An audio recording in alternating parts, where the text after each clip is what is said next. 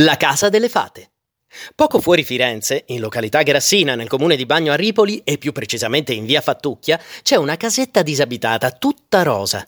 Basta guardarla per capire che non è una casa come le altre. È immersa nel verde, tra gli ulivi, e la si vede da lontano. È una casa a forma di L, costruita nel Cinquecento dal Giambologna.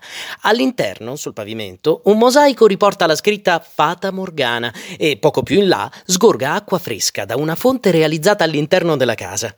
Ebbene, si dice che l'acqua di Morgana abbia il potere di far ringiovanire. Ma non solo, si racconta anche che nelle notti d'estate il giardino circostante la casa si popoli di fate seducenti e ninfe meravigliose. Verità o leggenda, resta il fatto che la Casa delle Fate è decisamente suggestiva. E se andando a visitare la casa in una sera d'estate ci vedessimo accogliere da Fata Morgana, non ci sarebbe certo da sorprendersi.